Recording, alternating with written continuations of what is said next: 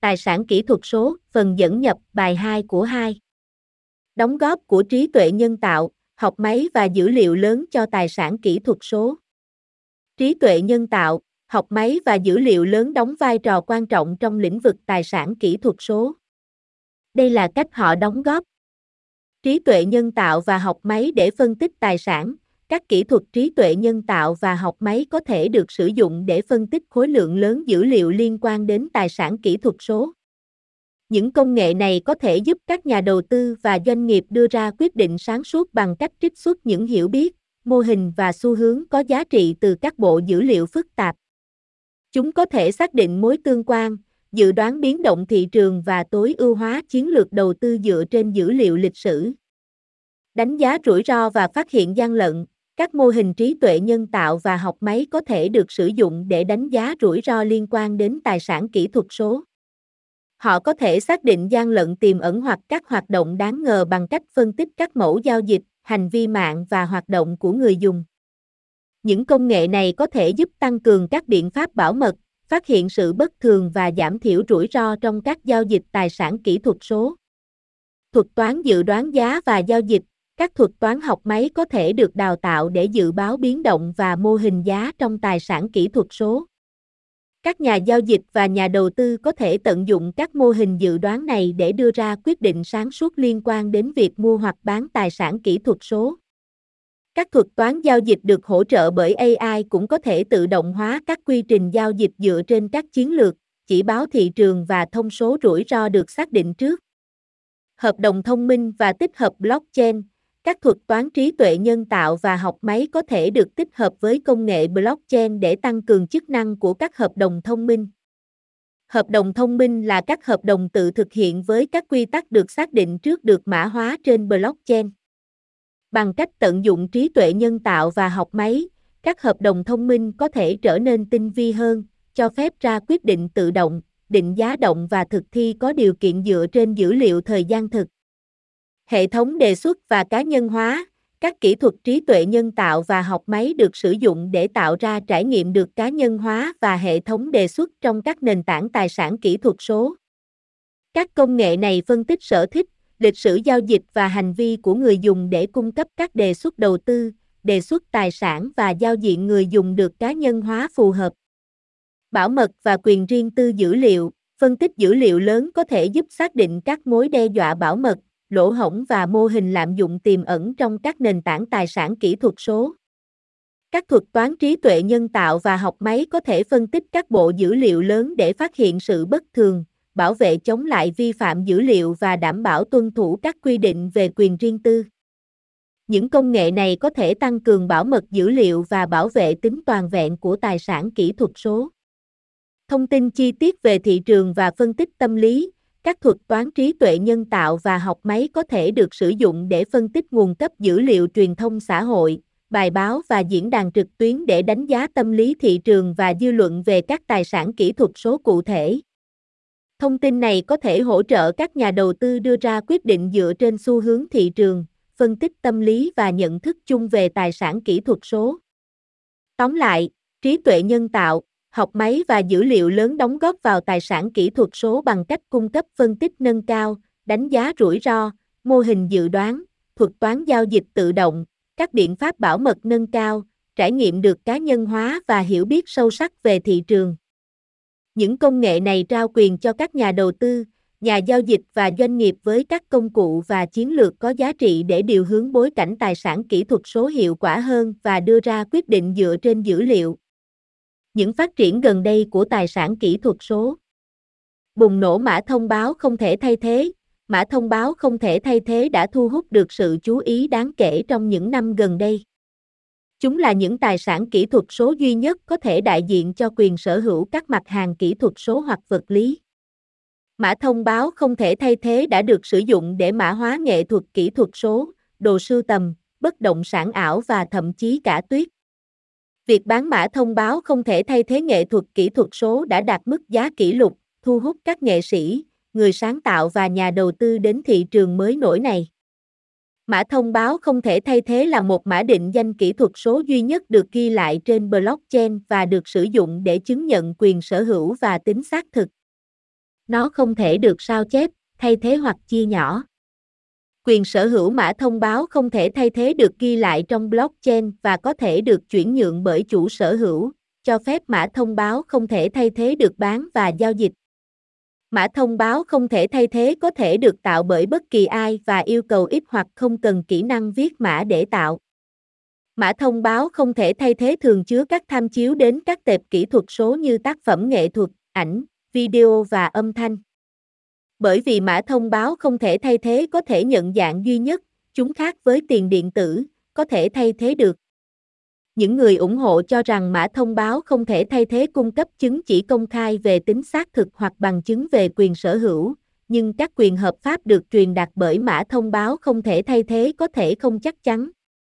Quyền sở hữu mã thông báo không thể thay thế theo định nghĩa của blockchain không có ý nghĩa pháp lý vốn có và không nhất thiết phải cấp bản quyền, quyền sở hữu trí tuệ hoặc các quyền hợp pháp khác đối với tệp kỹ thuật số được liên kết của nó. Mã thông báo không thể thay thế không hạn chế việc chia sẻ hoặc sao chép tệp kỹ thuật số được liên kết của nó và không ngăn việc tạo mã thông báo không thể thay thế tham chiếu đến các tệp giống hệt nhau. Giao dịch mã thông báo không thể thay thế vào năm hai nghìn không trăm hai mươi mốt đã tăng lên mười bảy tỷ đô la Mỹ so với chỉ tám mươi hai triệu đô la Mỹ trong năm trước. Mã thông báo không thể thay thế đã được sử dụng làm khoản đầu tư đầu cơ và chúng đã bị chỉ trích về chi phí năng lượng và lượng khí thải carbon liên quan đến một số loại blockchain, cũng như việc sử dụng chúng trong các trò gian lận nghệ thuật. Thị trường mã thông báo không thể thay thế cũng được so sánh với bong bóng kinh tế hoặc kế hoạch Ponzi. Trong thời kỳ đỉnh cao, ba nền tảng mã thông báo không thể thay thế lớn nhất là Ethereum, Solana và Cardano. Năm hai nghìn không trăm hai mươi hai, thị trường en ép tê sụp đổ, ước tính tháng năm năm hai nghìn không trăm hai mươi hai cho thấy số lượng bán hàng đã giảm hơn chín mươi phần trăm so với năm hai nghìn không trăm hai mươi mốt. Tiền tệ kỹ thuật số của Ngân hàng Trung ương, xê bê giê xê. Một số ngân hàng trung ương trên toàn thế giới đang khám phá khái niệm xê bê giê xê, là phiên bản kỹ thuật số của tiền mặt do các ngân hàng trung ương phát hành. xê bê giê xê nhằm mục đích cung cấp hiệu quả, bảo mật và khả năng tiếp cận trong các giao dịch tài chính, đồng thời duy trì kiểm soát theo quy định. Các quốc gia như Trung Quốc, Thụy Điển và Bahamas đã đạt được tiến bộ đáng kể trong việc thí điểm và triển khai xê bê giê xê. Mở rộng tài chính phi tập trung, đê phi tài chính phi tập trung đã có sự tăng trưởng đáng kể, cung cấp các ứng dụng và dịch vụ tài chính phi tập trung. Các nền tảng tài chính phi tập trung cho phép các hoạt động như cho vay, vay, canh tác năng suất và trao đổi phi tập trung mà không cần trung gian. Nó thúc đẩy các hợp đồng thông minh và công nghệ blockchain để cung cấp cho người dùng quyền kiểm soát tốt hơn đối với tài sản của họ và truy cập vào thị trường tài chính toàn cầu. Tài chính phi tập trung là gì? Tài chính phi tập trung là một công nghệ tài chính mới nổi dựa trên sổ cái phân tán an toàn tương tự như sổ cái được sử dụng bởi tiền điện tử. Tại Hoa Kỳ, Cục Dự trữ Liên bang và Ủy ban Chứng khoán và Giao dịch xác định các quy tắc cho các tổ chức tài chính tập trung như ngân hàng và môi giới, mà người tiêu dùng dựa vào để tiếp cận vốn và dịch vụ tài chính trực tiếp. Tài chính phi tập trung thách thức hệ thống tài chính tập trung này bằng cách trao quyền cho các cá nhân bằng các sàn giao dịch kỹ thuật số ngang hàng. Tài chính phi tập trung loại bỏ các khoản phí mà các ngân hàng và các công ty tài chính khác tính khi sử dụng dịch vụ của họ. Các cá nhân giữ tiền trong ví kỹ thuật số an toàn, có thể chuyển tiền trong vài phút và bất kỳ ai có kết nối Internet đều có thể sử dụng tài chính phi tập trung. Các điểm chính của tài chính phi tập trung. Tài chính phi tập trung sử dụng công nghệ mới nổi để loại bỏ các bên thứ ba và các tổ chức tập trung khỏi các giao dịch tài chính. Các thành phần của tài chính phi tập trung là Starland, phần mềm và phần cứng cho phép phát triển các ứng dụng. Cơ sở hạ tầng cho tài chính phi tập trung và quy định của nó không ngừng phát triển. Tổ chức chấp nhận tiền điện tử, các tổ chức tài chính và tập đoàn truyền thống đang ngày càng chấp nhận tiền điện tử. Các công ty thanh toán lớn như PayPal và Square hiện đang tạo điều kiện thuận lợi cho các giao dịch tiền điện tử, trong khi các công ty nổi tiếng như Tesla và MicroStrategy đã đầu tư một khoản tiền đáng kể vào Bitcoin. Việc áp dụng thể chế góp phần vào sự chấp nhận chính thống và tích hợp tài sản kỹ thuật số vào hệ sinh thái tài chính hiện có. Ví dụ thực tế về tài sản kỹ thuật số. tiền điện tử, Bitcoin, ban tổ chức, Ethereum, E T H và Litecoin, L T C là những ví dụ nổi bật về tiền điện tử. Chúng là tài sản kỹ thuật số sử dụng công nghệ mật mã để bảo mật các giao dịch, cung cấp các mạng phi tập trung và lưu trữ giá trị. Tiền điện tử có thể được sử dụng để mua hàng trực tuyến, đầu tư hoặc làm phương tiện trao đổi.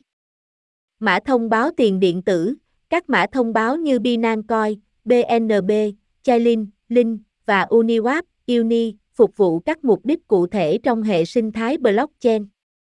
B N B được sử dụng cho phí giao dịch và tham gia vào hệ sinh thái Binance, LINK tạo điều kiện chuyển dữ liệu giữa blockchain và các nguồn bên ngoài và Uni là mã thông báo quản trị cho sàn giao dịch phi tập trung Uniswap.